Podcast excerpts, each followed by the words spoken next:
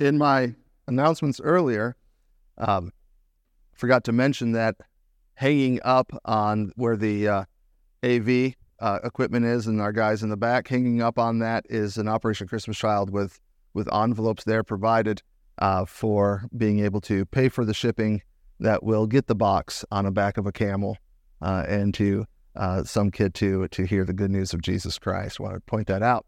Uh, in the song that we sang, where everybody kind of stopped singing um, because they didn't know the word, um, I, I, wanted to help you with that.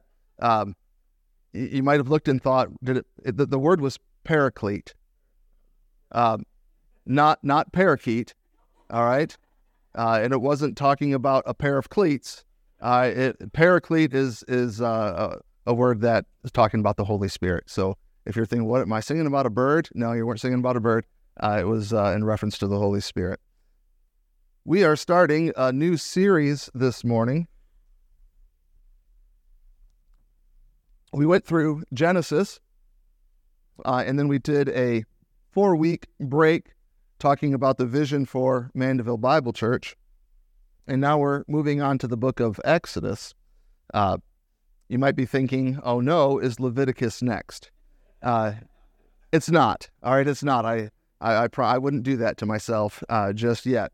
Um, we're just those first two books, Genesis and Exodus, are so foundational to understanding um, much of the of the New Testament, uh, and so it's it's a healthy thing for us uh, to to go over those those two books to get a great foundation.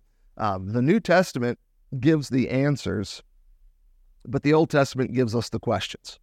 Uh, so uh, it's good to to be able to go back into the Old Testament and uh, and bring some things that uh, um, the purpose and, and find those questions uh, and uh, and in the process maybe discover a few things that that if we understand we will start connecting things together. and and if you're new to Bible study, if you're if you're new to studying Scripture, then um, then this is a, a, going through Genesis and Exodus is a, is a great way to start. Uh, talking about missions, uh, New Tribes Mission. Uh, now it's now it's known as Ethnos 360. Um, they they found that they would go and people in, in a tribal situation would raise their hand. Yes, they they want to trust Christ. And what they found out is that they were just being polite. If the uh, if basically what they what they found out later, what the tribal people told them is, hey, if the white people said do this, we did it, uh, because you know we're going to be polite to the guests. Uh, and they found that there really wasn't anything going on there; they were just being polite. And so they went back and and they said, okay, we're so desiring to give the answer that we forgot to give them the question. Uh, and so they they have uh, developed a system that we can purchase. I've, I'm, uh, my previous church, Bible Center Church, we we we purchased this curriculum from them called creation to Christ. Uh, and it, and it lays out exactly what it is. One day, it's my intention, or if you can find it online, to watch a, a movie called Ee-Taow, uh, and it chronicles the uh, the New Tribes missionary going into a, a, tribe in New Guinea, going from creation to Christ, and people were so into it, um, and it was coming up to that the climax of of of Jesus Christ and His crucifixion, that uh, that they had women who were who were in labor who asked to be like to come to the meeting and just be out of sight and they could give birth while listening to to the the conclusion of Christ.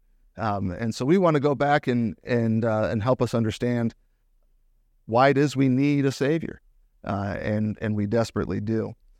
So we're starting a new series, and what we're really going to learn is we're going to learn this answer. We're going to study this question: Who is the Lord. Obviously, we got some of that in Genesis, but I think this is the theme of the book of Exodus: is who is the Lord. Uh, so we are back to this book study, and uh, after Exodus, we'll, we'll head to the New Testament. I have I have an idea. I don't want to tell you because I I preserve the right to change my mind. Uh, but uh, but working through a, a, series in the New Testament after we're we're finished with Exodus, and I have it right now at about twelve weeks. I want to get through Exodus at a speed in which we might remember the beginning.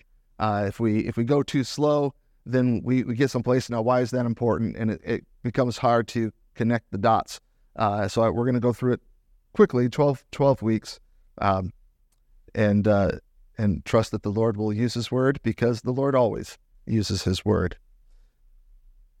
When we last were looking in the book of Genesis, we saw how God moved his young, fragile nation to Egypt, where that nation could grow in number and in strength. Through deplorable acts, Joseph's brothers sold him into slavery.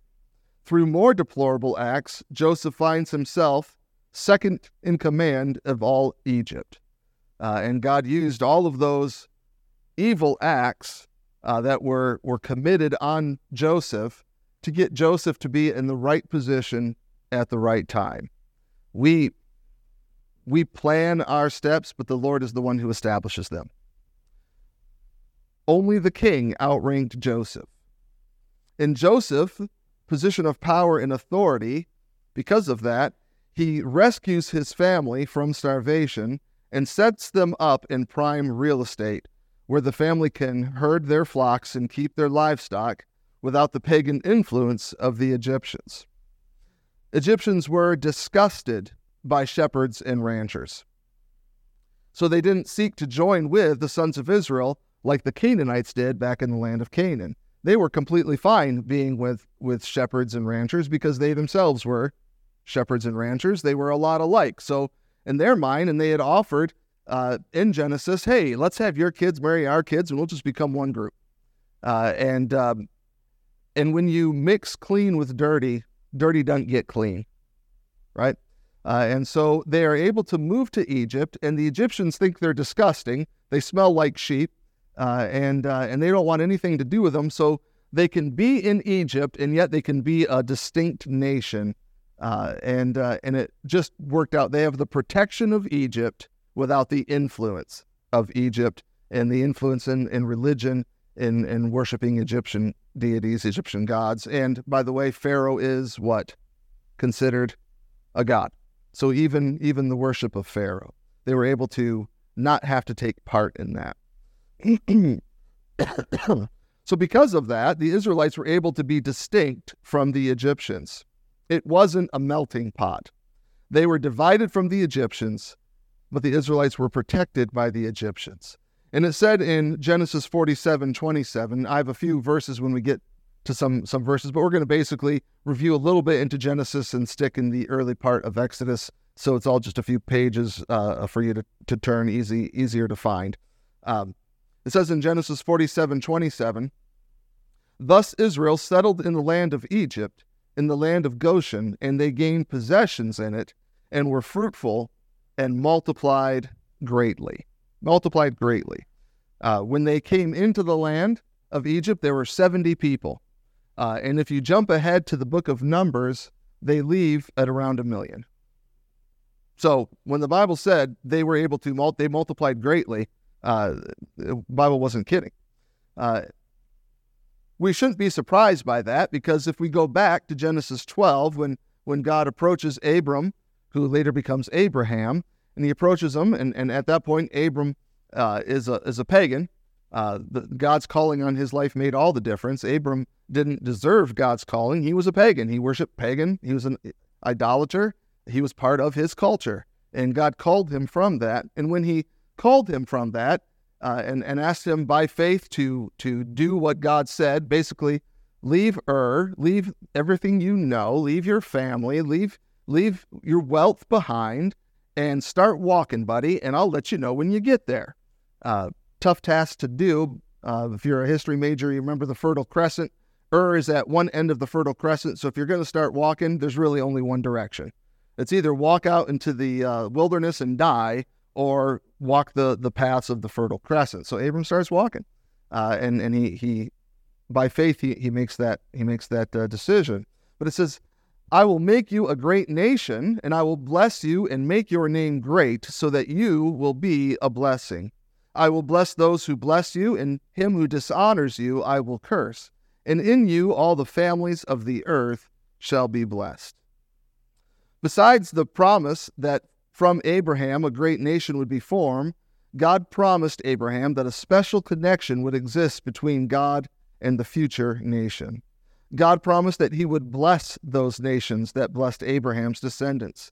And God said that he would curse those nations that cursed Abraham's descendants. On top of that, God said that Abraham's descendants would be a blessing to all nations, tribes, clans, and families on earth. Here's the point. God desire God's desire is to be a God that blesses people. That is the heart of God. In Genesis 1:28 going all the way back to the beginning with Adam and Eve, God blessed them, it says in Genesis 1:28. God blessed them and said to them, Be fruitful and multiply and fill the earth and subdue it, and have dominion over the fish of the sea and over the birds of the heavens and over every living thing that moves on the earth. From the very beginning, God blessed Adam and Eve. And part of that blessing was the command to be fruitful and multiply and to have dominion over what God had created. Our God is a God that blesses his people. Specifically, the blessing that we see in Genesis and Exodus is a blessing of increased population. Adam and Eve were instructed to populate the earth. God blessed Abraham and Sarah by giving them a descendant. God blessed the nation of Israel by increasing the young nation's population. At the start of the book of Exodus, we are given a small review on the descendants of Jacob, who God later named Israel. And so when we talk about the children of Israel, we're talking about the descendants of Jacob. Uh, in Exodus 1, verses 5 through 7, all the descendants of Jacob were 70 persons. Joseph was already in Egypt. Then Joseph died, and his brothers, and all that generation. But the people of Israel were fruitful and increased greatly. They multiplied and grew exceedingly strong, so that the land was filled with them. As I said, the nation starts at 70 people. That's a modest number for a nation, isn't it? Joseph and his generation die, but the nation continues. In fact, the nation grows. And that is proof in the book of Exodus that God is blessing them. But very quickly in the book of Exodus, we get to Pharaoh's cursing. Because Joseph had saved the nation of Egypt, uh, by the way, who actually saved the nation of Egypt? It was the Lord. The Lord orchestrated all of it. And he did so for his own purposes, namely to save Jacob and Jacob's descendants. But because Joseph was used by God to save the Egyptian nation from starvation, Pharaoh was a blessing to Joseph and Joseph's family. Remember God's promise to Abraham? He said, I will bless those who bless you, and I will curse those who curse you. Egypt was a blessing from the time of Joseph till the time of verse 8 in Exodus 1. That time frame was a few hundred years. And then in verse 8, everything changes. It says in Exodus 1 8, Now there arose a new king over Egypt who did not know Joseph. The collective memory of the nation no longer remembered Joseph. Egypt had been a blessing to Israel because they remembered how Joseph, the Israelite foreigner, saved the nation from starvation, and he also increased the power and the authority of the Pharaoh. Joseph sold grain and in return collected property that increased the size and scope of Egypt. People were beholden to Pharaoh, which increased his power and authority throughout the known world. Eventually, a new Pharaoh didn't remember Joseph and all that Joseph had done to, to benefit the nation, the line, and the line of the Pharaohs. Because Pharaoh didn't remember Joseph, he also didn't remember Joseph's God. And that is dangerous. The Pharaoh at the time of Joseph recognized an important truth about the God of Joseph. Going back to Genesis 41, verse 38, it says, And Pharaoh said to his servants, can we, find a, can we find a man like this in whom is the Spirit of God? Then Pharaoh said to Joseph, since God has shown you all this, there is none so discerning and wise as you are. You shall be over my house, and all my people shall order themselves as you command. Only as regards to the throne will I be greater than you. The previous Pharaoh recognized the Spirit of God in Joseph. Because the Spirit of God was in Joseph, Joseph was wise and discerning, more so than any advisor in the kingdom. So Pharaoh placed Joseph in charge of everything. Pharaoh wanted to be blessed by God, so he honored Joseph and put Joseph, Joseph in charge of everything. Hundreds of years later, the new Pharaoh did not know Joseph and did not know the, did not know the Lord whom Joseph served. With that lack of knowledge, Pharaoh began making one mistake after another.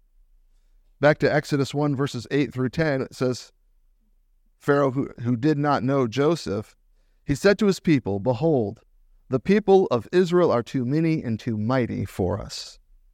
Come, let's deal, let's deal shrewdly with them, lest they multiply. Because if war breaks out, they join our enemies and fight against us and escape from the land. He was worried this mighty nation within Egypt, if, if another nation were to war with Egypt, they might rise, choose that other nation, and from within they could cause a lot of problems as they as they grew in strength and might.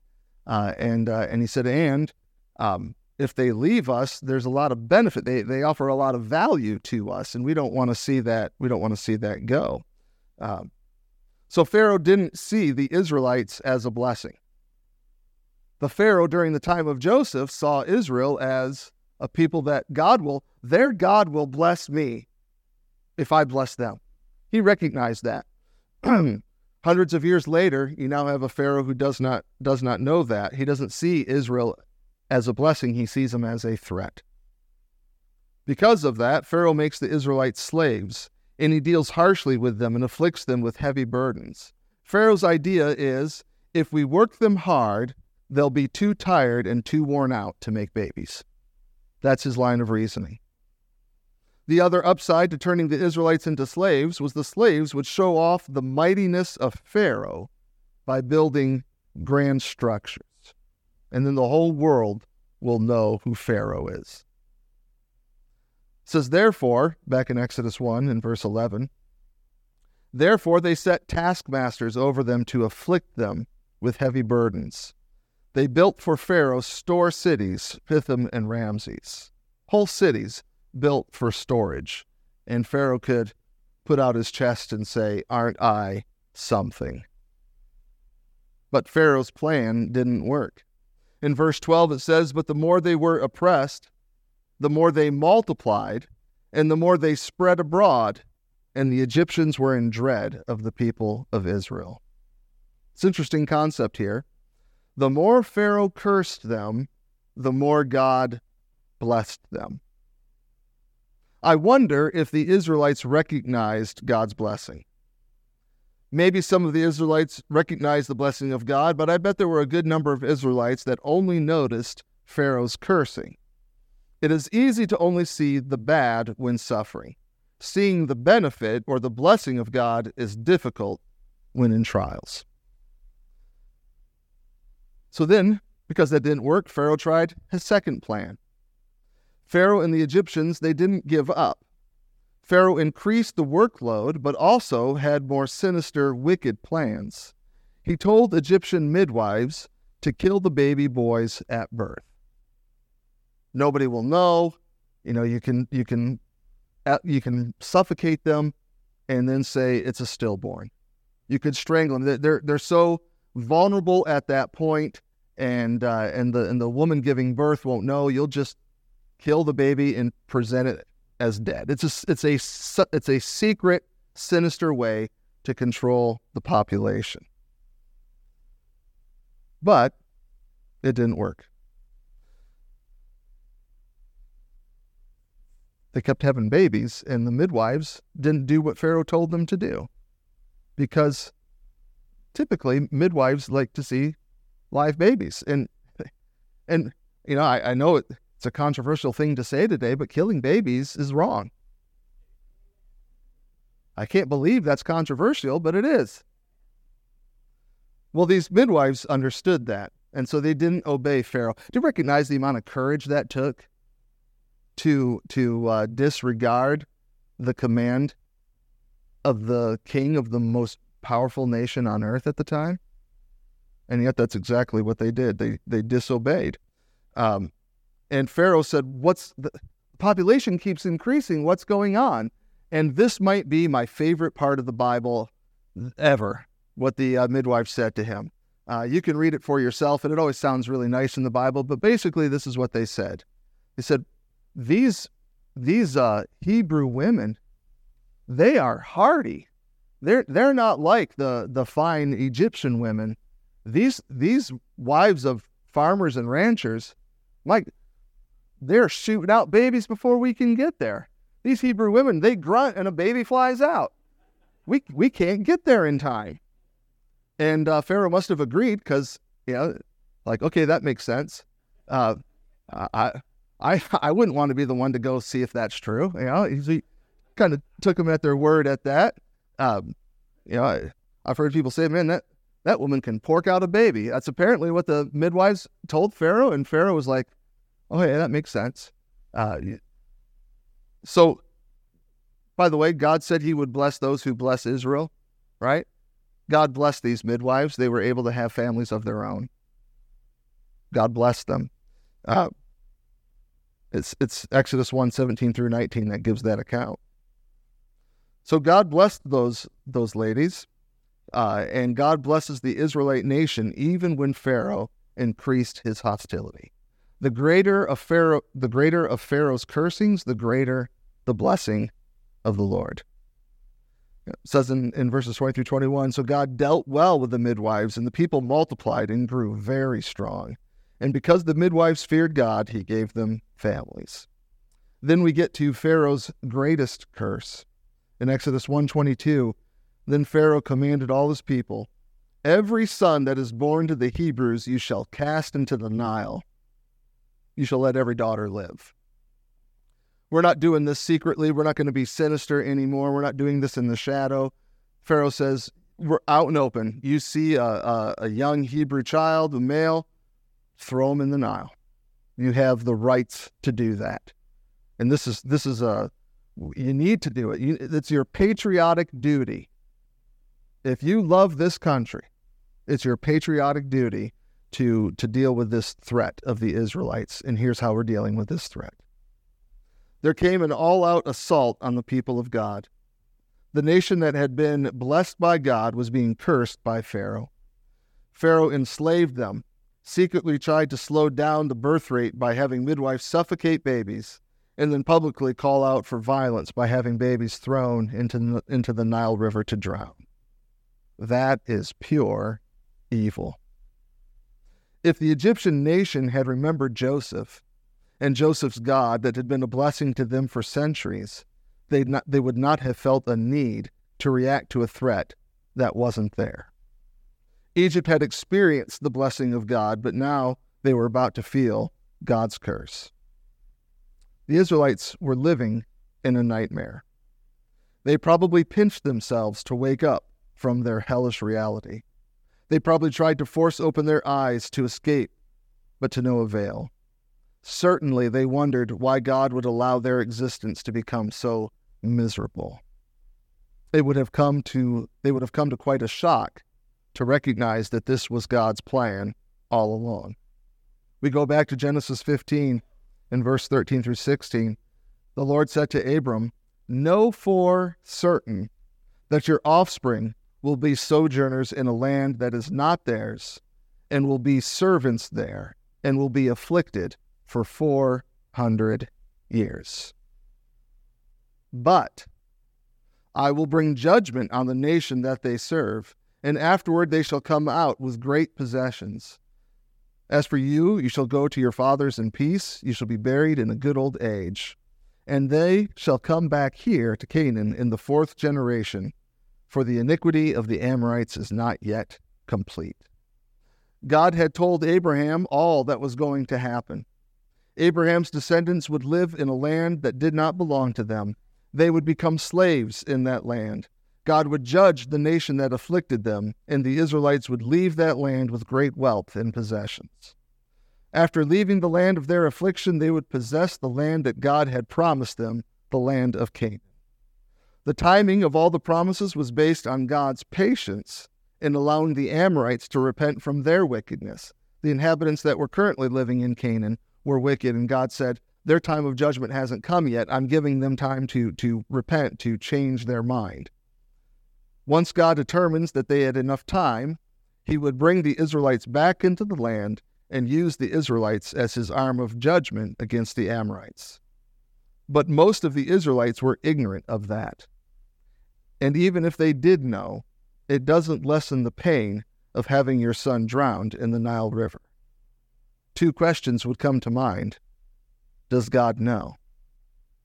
Does God know? Does God see what's happening? Uh, why? Why is this? This God must not know.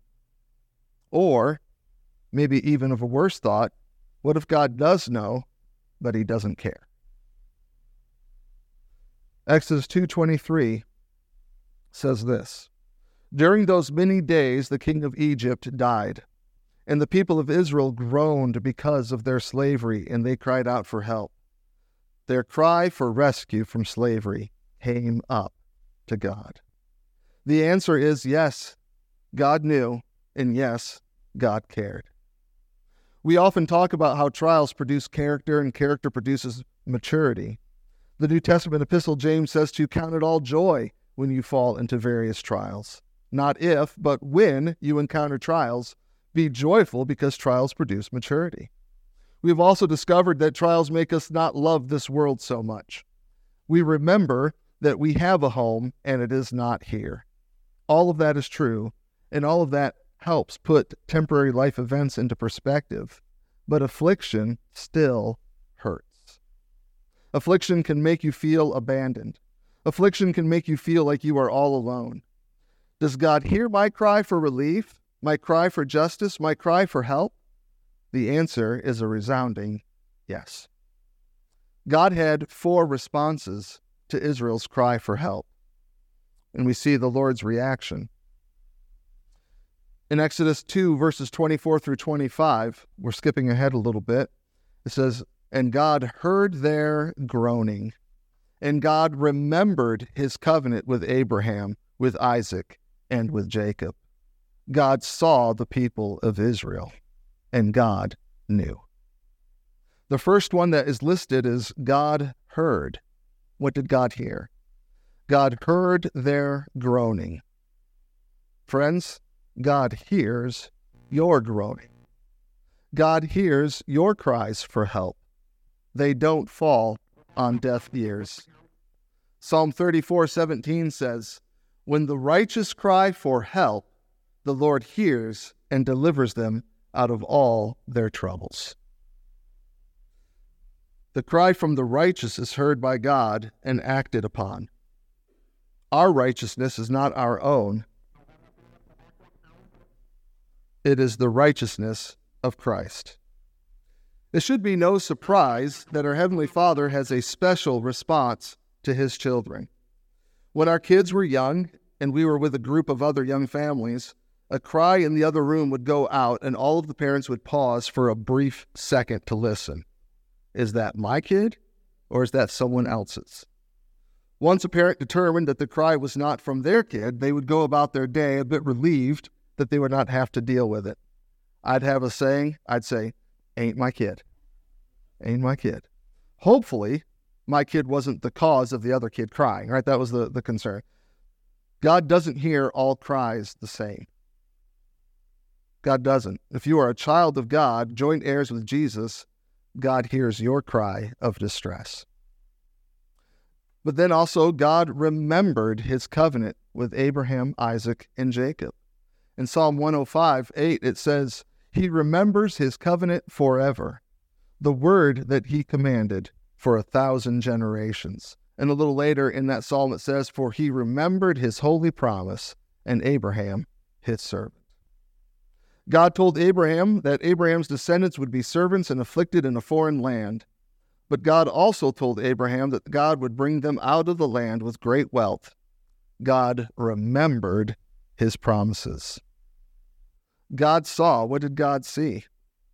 Well, we're told as the Father shows compassion to his children, so the Lord shows compassion to those who fear him. When it said that God saw, it said that God saw who? God saw them. God saw them. It's not just the idea of the ability to see something. It, it's it's relational. It's relational. Um, love love going to to my kids' sporting events and uh, uh, the different things that they did. If they all had just even with with the with football, you can't see them, right? They got the helmet, they have shoulder pads, and they all wear the same the same uniform. And I'm telling you, I could pick out my kid if if no problem, no problem. You, you know your you know your kid. You know the way they move, the way they walk, their mannerisms. You can just look, and even if there's a hundred kids that are the same size, you just you know yours, right? Parents, you can you can pick them out. It's because there's a relationship there. Uh, God sees His people. God sees them. Uh, and then it says that God knew. God knew. Different versions add to the last part of Exodus 2:25. If you with your Bible, if, if you if you read that, um, it, it might have more, might be more written than just God knew, right? It might it might have a little bit more written. For instance, um, different versions add to this last part of Exodus 2:25, and you can tell if if things were added to your version if it's printed in italics. All right, if it's printed in italics, that's the translator saying we're we're giving you extra information to help you understand. All right, and uh, and so in the the New Living Translation, it adds that God knew it was time to act. Uh, in the NASB, it says that God took notice of them. The NIV adds, and was concerned about them. The New King James Version says God acknowledged them. The Old King James Version said God had respect unto them. They're all trying to explain uh, this very simple two word God knew. Uh, the only one that I could find, and I didn't do an exhaustive check, is the ESV is the only one that doesn't try to explain what God knew. It just simply says, God knew.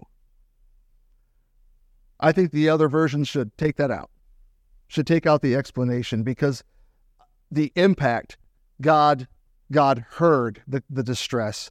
God remembered his promised covenant with Abraham. God saw his people. And this last one just sums it all up very simply God knew. He heard their groaning. He remembered his covenantal promise. He saw his people, and God knew. Friends, your trials, your difficulties, your afflictions, God knows. God knows. Anguish you feel, all of that, God knows. So, what do we do with that? Don't hesitate to call to, out to Him because He hears. Hold on to His promises because He remembers. Don't doubt God's awareness because He sees. Never doubt His attention because God knows. Heavenly Father, we thank you for your word this morning that assures us of who you are and what your character is, and that you care about your people. God, it, it can be, afflictions are never fun, trials are, are painful. There are things that, that folks in this room have, have, have experienced or may be experiencing now, and, and they, they're wondering if you know, they wonder if you care. Father, thank you that your word makes it very clear that you do, uh, that you are a God who, who in fact knows. And so we can call out our, our trials and troubles to you, knowing that you are a God who sees and hears and remembers, and that you know, and that you know us. Thank you for that relationship we can have with you that is, is unique uh, as people who have been forgiven of our sins because Jesus loved us so much that he died for our sins, paid the penalty uh, of, of sin, which is death, and then rose again, showing that death and sin had been conquered, that your holy demand had been met for righteousness through Jesus Christ, and that it's in his righteousness that we share, not a righteousness of our own. Father, help us to never doubt your love because it's demonstrated on the cross when Jesus died for our sins. So it's in his name we pray. Amen.